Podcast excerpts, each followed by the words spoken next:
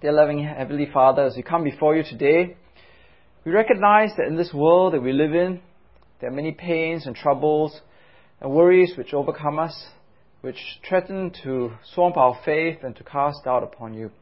And today, as we come to your word, we just pray that we will have a right understanding, that truly your word will speak to us, so that we may see this world correctly and understand you afresh, so that we may continue to trust upon you for everything. And we pray for all these things in the name of Jesus Christ. Amen. Okay, now there was a public forum uh, between an atheist and a Christian uh, writer many years ago. And uh, during this uh, course of this debate, uh, they came to the topic of suffering. Suffering. And what had happened was uh, the atheist philosopher insisted that actually the question of suffering, the whole question of suffering was actually a, a silly question. It was a stupid question for which there was no answer. And the reason why he said this was because uh, atheism believes, or the world believes in many ways, that everything that happens in this world is just random. It's just, it just happens accidentally, it happens by chance. So this uh, atheist philosopher went on to say that, well, by the very same token, uh, everything that happens to you, suffering, evil, death, it just happens because of chance. Uh, it's a random event. It's accidental. In the words of philosophy, some people get hurt and some people just get lucky, right? So there's, there's no, there's, for the atheist, there is no answer for the problem of suffering. The guy said, there's no point asking about suffering because whatever happens in this world happens by chance. It's an accident. It is just a random thing. But what happened was a few months after this debate, uh, this philosopher then went on to meet this Christian writer again. And he confessed to uh, the Christian writer that actually some months after the debate, his daughter, uh, the, the, the philosopher, uh, this atheist philosopher's daughter, had been raped. And subsequently to that, actually had been murdered. And uh, the atheist uh, philosopher said, you know, he realized at that point in time how wrong he was during the lecture because when suffering really hits home to us, when we suffer, not as an intellectual question, but when we suffer, we will always ask why, isn't it? Why is this happening to me? Why is this happening to my family? Uh, why has this happened at all? And I think that that's a very true thing, isn't it? Whenever we experience suffering, when we feel suffering close to our heart, we will always go ask God, why is this happening? Why have you let this happen to me?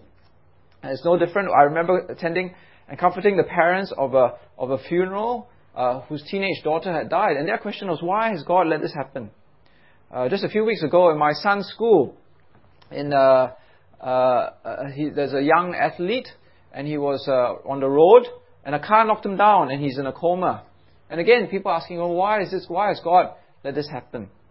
You see, when we read the newspaper and we read about tsunami or you know earthquake in Haiti, earthquake in Chile, Intellectually, we think, why does God allow suffering? But at the end of the day, we can walk away and think, okay, well, that's, that's, that's just life. But when suffering really hits us home to people we care about who are close to us, we really want to know why this happens.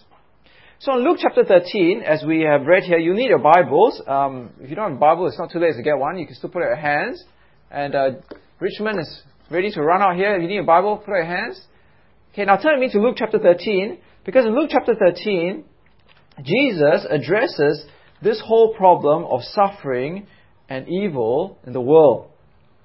Now, what had happened in uh, verse 1 is this, right? In verse 1 of chapter 13, he says, Now there was some present at that time who told Jesus about the Galileans whose blood Pilate had mixed with their sacrifices. And uh, what had happened was, uh, in those days in Jerusalem uh, and in Israel as a whole, things were very politically um, combustible. It was, it was, a, it was a time of political instability. Passions were running high. There was tension on the streets. It's a bit like you, you look at the newspaper in Bangkok today, right? It's like, you know, there's a lot of uh, hot, uh, hot-headed uh, passion going on, and there's demonstrations things like that. And that was happening all the time in Israel during Jesus' time. There were zealots, the demonstrations, things like that. And what had happened was one morning they'd woken up, probably the time that Jesus was there, and they, instead of reading the Straits Times, they're probably reading the Jerusalem Times or whatever. And the title said, massacre at the temple in Jerusalem. There was a massacre at the temple in Jerusalem. And what had happened was, uh, you know, there were people coming to the temple to worship God, bringing their sacrifices to the temple. And uh, Pilate had mistaken them for demonstrators or agitators or people who were rebels. And uh, the police had lost control and they killed these innocent people. And that's why it says in verse 1 these people, the Galileans, their blood had been mixed with their sacrifices. They come with their chickens and their goats and their doves and their pigeons, wanting to sacrifice in the temple. But what had happened? They had been killed instead. So the people asked Jesus, Jesus, did you read the paper this morning? What do you make of this? How do you understand this senseless, meaningless death, meaningless suffering? And what does Jesus say in verse 2 to verse 5? Jesus answered, Do you think that these Galileans were worse sinners than all the other Galileans because they suffered this way? I tell you no. But unless you repent, you too will all perish.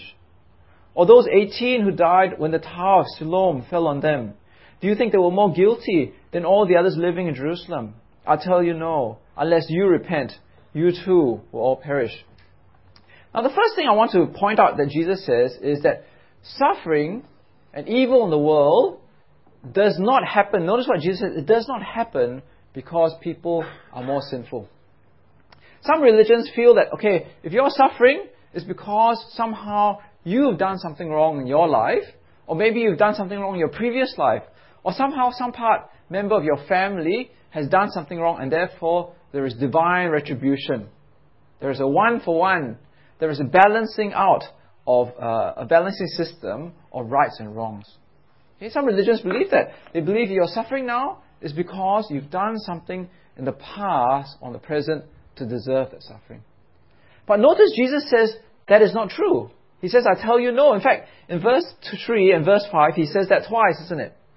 He says that twice because he really wants to let people know that this is not true. It is not true that suffering comes about because you've done something wrong, or your previous generation has done something wrong, or somehow your family has done something wrong. Uh, there may be occasions where that happens. You know, maybe if you go to Geylang a lot, yes, maybe you may catch some form of disease or some form of AIDS. But many times, in terms of meaningless suffering, innocent suffering, uh, evil coming upon people, it's not because of what they have done. And Jesus uh, points out to uh, an example in verse 4, right? He says, look, maybe there's a suspicion that these people who were killed on the way to the temple, maybe, maybe they were demonstrators. Maybe they had some hidden agenda to overthrow Pilate and so deserve their death. But Jesus, look at what he says in verse 4. He says, look at those 18. 18 people died when a tower fell on them. Okay? Typical construction accident. Alright? It's just like, you know, when you read the newspaper today, the crane falls over and then lands on the car and the people die. Jesus says, were those people sinful? Did they deserve to die? Was there something wrong that they did? And Jesus says, no. In fact, verse 3 and verse 5, he repeats the same things, right? I tell you no, I tell you no. Because it's a great temptation for us to want to somehow say that it's somehow their fault, isn't it? You know, somehow they've done something to deserve this. But Jesus says, no, they did not deserve to suffer this way. It's like my, uh, my children, right? I always have to tell them, make sure you do your homework before you do your, you know, rest and play your games or whatever, right? Because we have a great temptation to keep forgetting that suffering doesn't always have to have a cause. And Jesus says, look, this is not the right way to understand innocent suffering. So, what is the right way to understand suffering and evil in this world?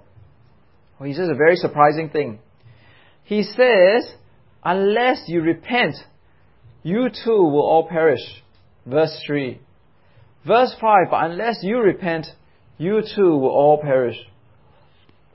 What a strange thing to say. They want an answer to suffering in the world. And Jesus says, He doesn't really give them an answer at all.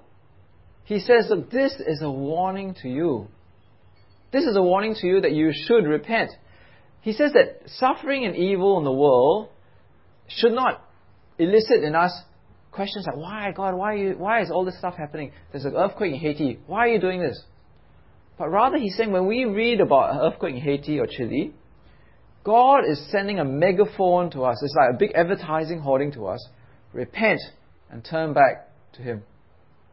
Now, the word repent here is up here on the slide. Okay, repent is the Greek word metanoia. Meta means change. Right? Meta, you know, metamorphosis means change. Noia means brain. It means it's change of brain, change of alignment, change of the way that you look at life. And what happens is, Jesus is saying, every time there is suffering in the world, it is a signal to us that we need to change our mental and our whole life focus back to God. Now, what a strange thing to say. Why is it suffering is a sign and a signal to change back our life to God? Well, it is because when you look right at the very beginning of the Bible, it talks about how in the beginning there was no suffering. In the beginning there was no death. In the beginning there was no evil. You see, if you ever get a chance, you should look back at the very beginning of the Bible, which talks about how God made the world.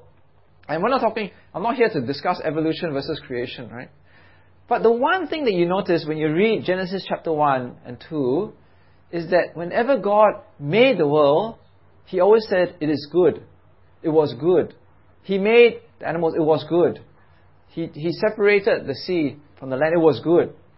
And if you look up here in Genesis chapter 1, look what it here it says here. He said, God made man. He made, you know, he, he says that God created man in his own image. In the image of God, he created him, male and female, he created them, and God blessed them. He gave them the whole world. Be fruitful and increase in number, and fill the earth and subdue it. And he said, I give you all these plants to eat, all the beasts, and everything that moves. Right? I give the food. But what did he say at the very end of the creation process? It was very good. It was very good. And there's a pattern here, you see. It was good, it was good, it was good, it was good, it was very good. But what happened in Genesis um, chapter 1 is that when God made the world, there was perfect harmony, right? There was perfect harmony. There was social harmony where mankind got to know one another really well, right? And there was spiritual harmony where God and man had a perfect relationship. But not only that, there was that so, but there was environmental harmony, right? Because the whole world was actually made for mankind. There was, you know, everything was made so that everything was in harmony with one another. There was no death, there was no sickness, there was no earthquake, okay? There were no weeds, there were no dengue malaria, and malaria mosquitoes. Right? Everything was made perfect for man. It was good. It was very good. But by Genesis chapter 3, uh, we're not gonna, we're just gonna speed through this, right? Man rebels against God. He says, God, we love the world, but we just don't really love you, right? We want to rule ourselves. We want to have the world for ourselves. And the social harmony was destroyed. Man started destroying man. The spiritual harmony was destroyed. The vertical relationship between man and God was destroyed. The environmental harmony was destroyed. The natural world rebelled against mankind. So again, Genesis chapter 3, which is up here. Look what it says. It says, Curse the ground because of you. Through painful toil you will eat of it all the days of your life. It will produce thorns and thistles for you, and you will eat the plants of the field. By the sweat of your brow you will eat your food until you return to the ground, since you were taken from it. For dust you are, and to dust you will return. You notice how different it is from Genesis chapter 1? Genesis chapter 1, the, the, all this stuff will be provided for you, but now, because of your rebellion, cursed is the ground. You will return to death. And it gets worse, isn't it? Next slide. Uh, by Genesis chapter 4, we have murder. Cain kills Abel. By Genesis chapter 6, every inclination of man's thoughts have become only evil all the time. Now, you can't get worse than that, right? All the thoughts of your, of your heart, all the time, are only evil. And by Genesis chapter 19, we have Sodom and Gomorrah, where uh, there's sexual morality as well. And that's why every time we see evil and suffering in the world, it is actually God's SMS to us or Twitter to us to say, look, repent, repent. Because the world that we live in today with evil and suffering is not the world that God made for us. When we see evil and suffering and death in this world, it is because we, as humanity, have chosen to live life without God. And God has said, look, you made your own bed, now you sleep in it. You bear the consequences of your decision. It is the world of your own making. And I think we agree with that, isn't it? When we look at the world today, how much of suffering comes because of our own sinfulness, our own, our own evil? You see, think of it. Uh, Jesus' example was a perfect one. Pilate. Those people who died on the way to going to the temple, they died because of the sin and evil of a dictator. That's the only reason they died. That's the only reason they suffered. In the world today, when you suffer, why do you suffer? Let me ask you, did you eat breakfast this morning? Anybody didn't eat breakfast this morning? Oh, okay. But you, you, you, you have enough money to eat breakfast, lah. You just chose not to because you're. Some people are dieting, right? Yeah. Okay.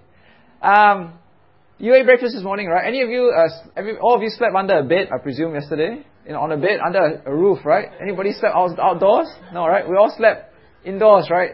Okay? Uh, you all had a fan, maybe aircon, right? So you had enough food, you had enough sleep, unless you're watching the soccer or something, but still, you mean you had enough sleep, you chose to sleep, and uh, you, you, you, you had aircon or fan. So, physically, did you suffer? No, you didn't suffer all, isn't it? But why do many of us suffer? What do you think about? What worries you? Well, maybe it's because your, you and your wife are fighting, or you and your family members are fighting. Or maybe it's people at your office. You and your people in your office don't get along with one another. Or maybe it's you know you and your students, or your students don't like your teacher. Right? Or maybe it's because of you and your classmates and you're getting bullied or you're bullying someone else. Or maybe, you know, it's because that person was really rude to you on the way here when you're driving to church. See, so much of our suffering is not because of natural consequences, but because of, of human consequences. So I was reading this book, right? I, I mean, I've shown you this book before. Why zebras don't get ulcers, okay?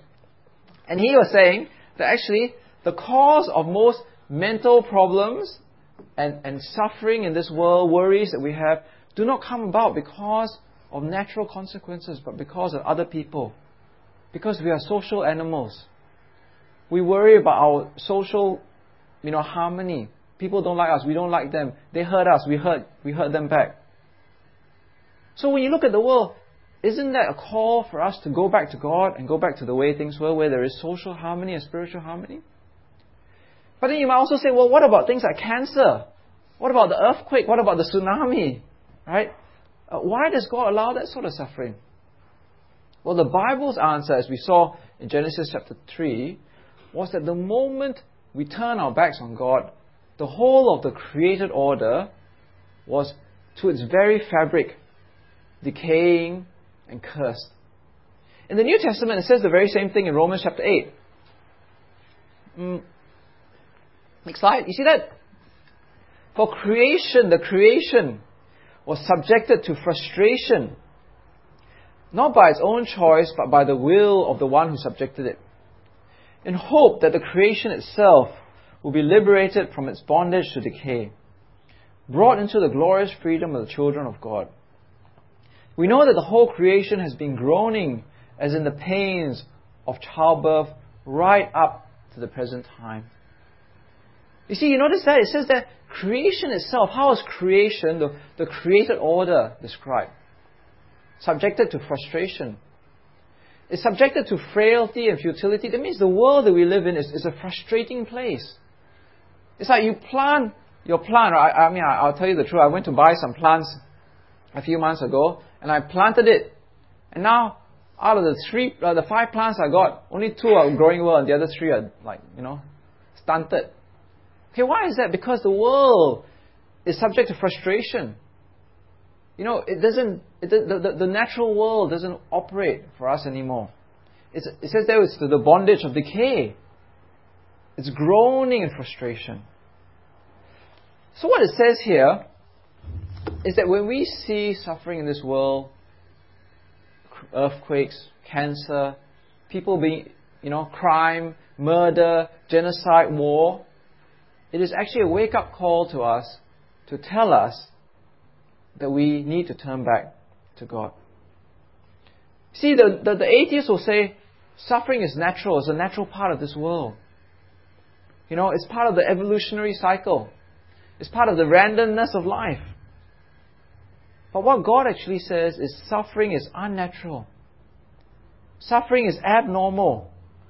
Suffering is not the natural state of this world because when God made this world, it was good. It was good, it was good, it was very good.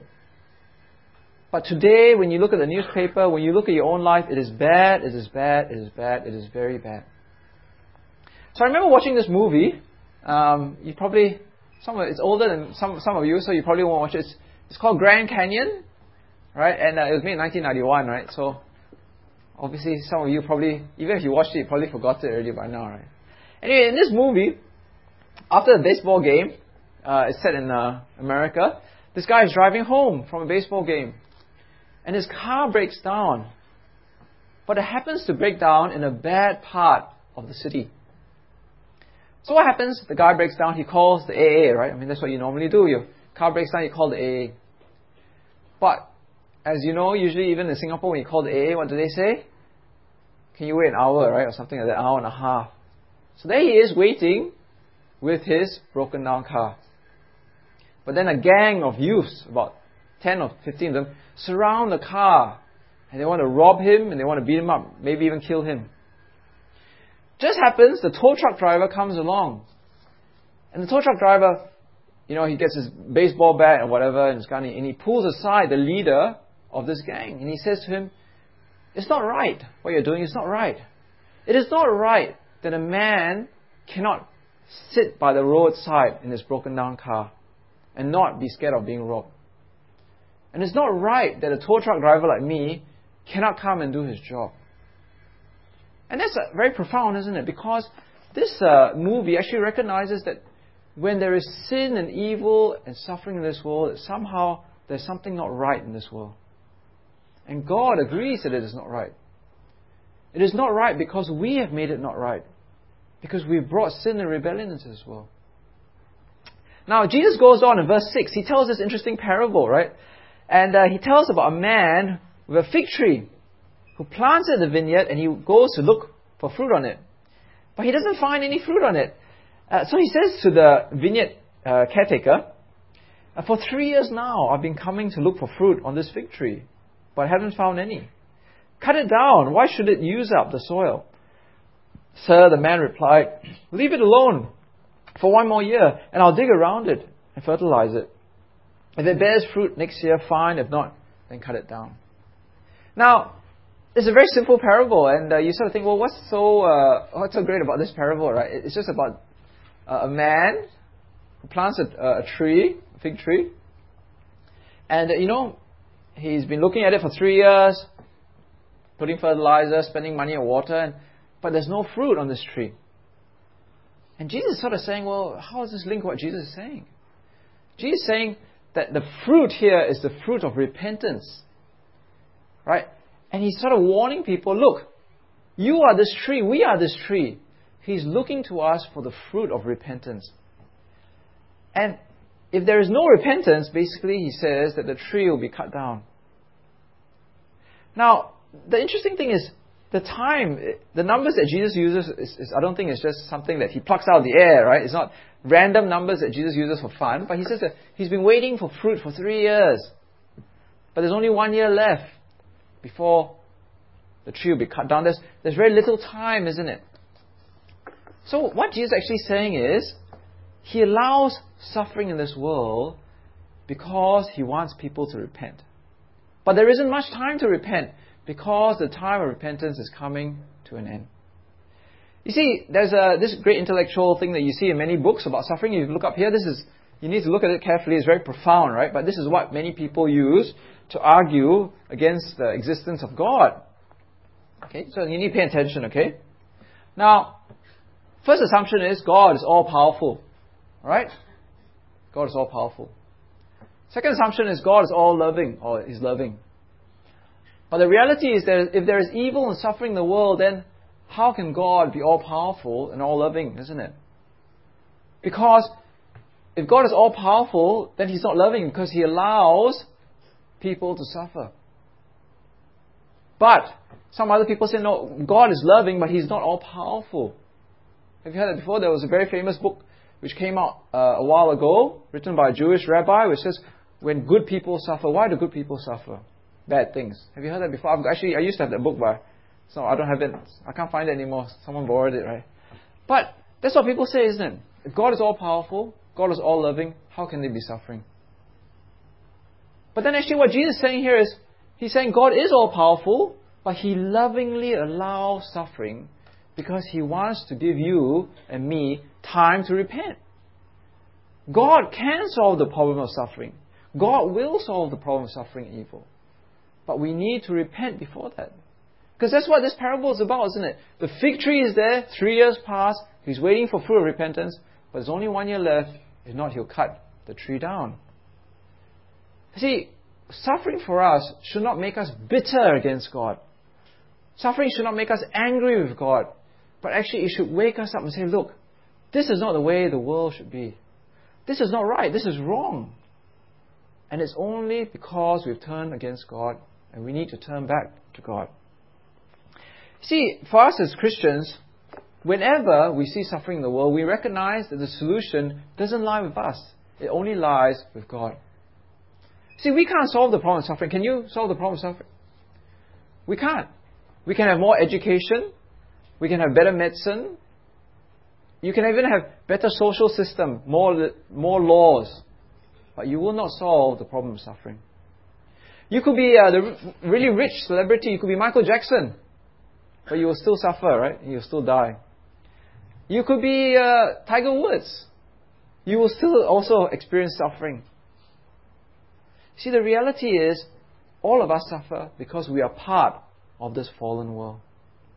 The Bible says that we need to repent, and in order to repent, we have great confidence that Jesus will solve the problem of suffering and death. See, look at what it says here in 1 Peter chapter 1. Sorry, yep, up here. Look at what it says here. Uh, Praise be to the God and Father of our Lord Jesus Christ. In His great mercy, He has given us new birth into a living hope through the resurrection of Jesus Christ from the dead, and into an inheritance that can never perish, spoil, or fade, kept in heaven for you, who through faith are shielded by God's power until the coming of the salvation that is ready to be revealed in the last time. In this you greatly rejoice, though now for a little while you, have made, you may have had to suffer grief in all kinds of trials. Now, we know for a fact that this letter written by Peter was written to people who were suffering. They were suffering great deprivations which you and I can only dream about persecution, death, loss of jobs, loss of homes, no food, right? That, that is great suffering that I think we have never been through. But notice what the Apostle Peter says. He says that they should not back off. They should not abandon their hope in God. But what should they do? They should look back and they should look forward. See, look at that. They should look back, the green. They should look forward, the yellow. What should they look back to? They should look back at the cross, isn't it? Look back at the cross and see what God has done through the cross and look forward into the future. And what has God done in the past that would give them confidence for the future? Well, it says there that they have Jesus Christ, the resurrection from the dead.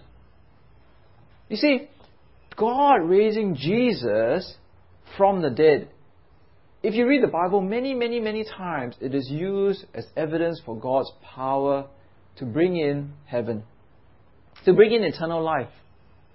Because when God takes away the curse of death, He's bringing in eternal life in heaven. If you look at other parts of the Bible, which is here, just quickly, um, next slide, you'll see Jesus, or God, sorry, the Bible always uses the power of God in raising Jesus from the dead to give us confidence that we can have heaven and eternal life. Look at what it says there in 1 Corinthians chapter 6. By his power, God the God raised the Lord, the Lord Jesus, from the dead, and He will raise us also. Look what it says there in uh, Ephesians chapter 1. I pray also that the eyes of your heart may be enlightened, in order that you may know the hope to which He has called you, the riches of His glorious inheritance of the, of, His, of the saints, and His incomparable great power for us who believe. And what is this power?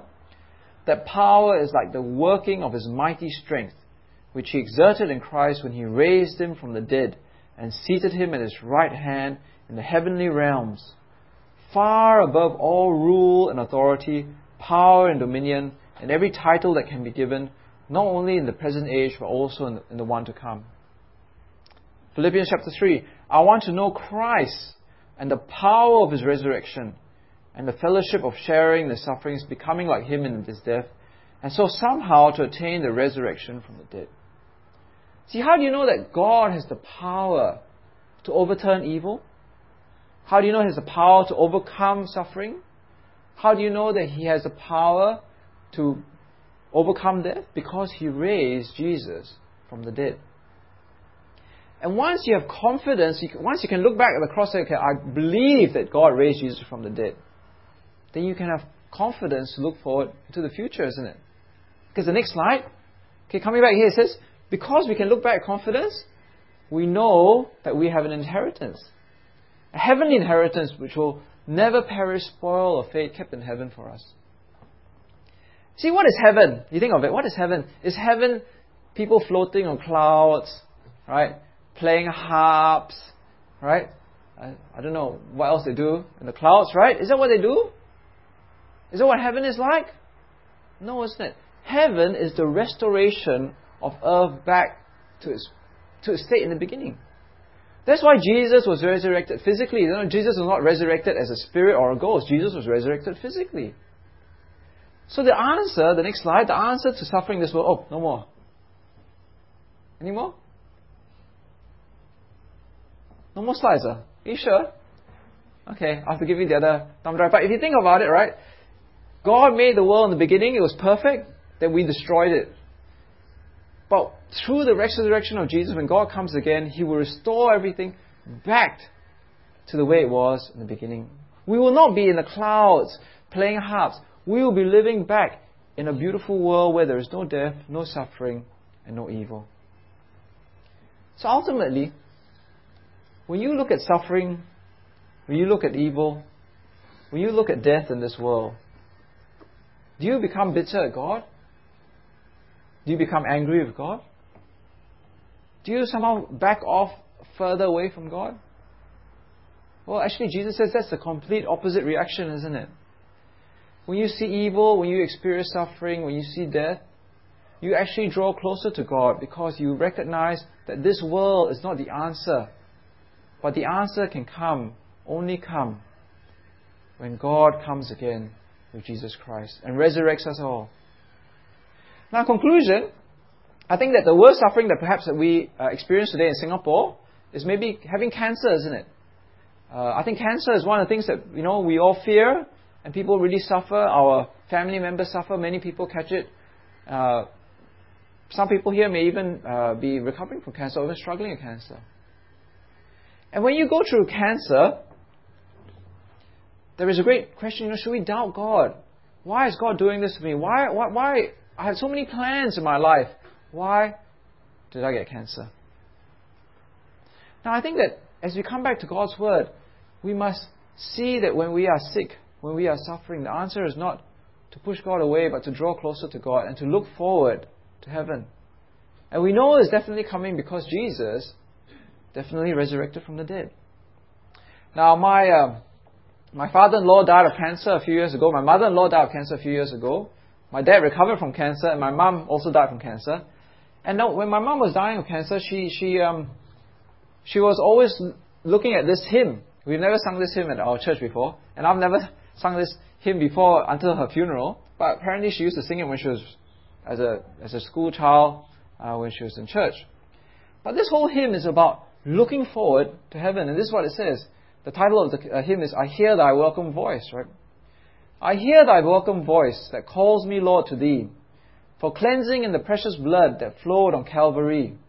I'm coming, Lord, coming now to thee. Wash me, cleanse me in the blood that flowed on Calvary. See, where do you get hope in the midst of suffering and impending death? You look to what God has done in the past eh, on the cross and the resurrection of Jesus. And that gives you confidence that Jesus will come again with God and will solve the problem once and for all of death, suffering, and evil. Okay, let's go to God in prayer. Dear Father, as we come before you today, we know that the pain of innocent suffering, of evil in this world, can often have us scratching our heads and perplexed and doubtful. But we pray that your word to us from your scriptures today will be a welcome a welcome instruction, something that really refreshes us to see that suffering in this world and death often come not because of our own sins, but because we live in a fallen world. That uh, the difficulties that we have because of a breakdown in social harmony, because of crime, because of the sins of people, including ourselves, they all come because we've rejected you. Help us to see as well that uh, in the world that we live in, it is groaning with frustration and its bondage to decay. And that truly, as we live in this world, we will suffer many things because that is the nature of the fallen world. Help us to see the truth of the resurrection of Jesus. And help us to see that as Jesus has resurrected, so he will come again, and through him you will restore all things back to its original splendor, that everything will be very good once again. Help us, therefore, to see that we need to repent, to turn back to you, to trust in Jesus, so that indeed we can look forward with great confidence to our heavenly inheritance. And we pray for all these things in the name of Jesus Christ. Amen.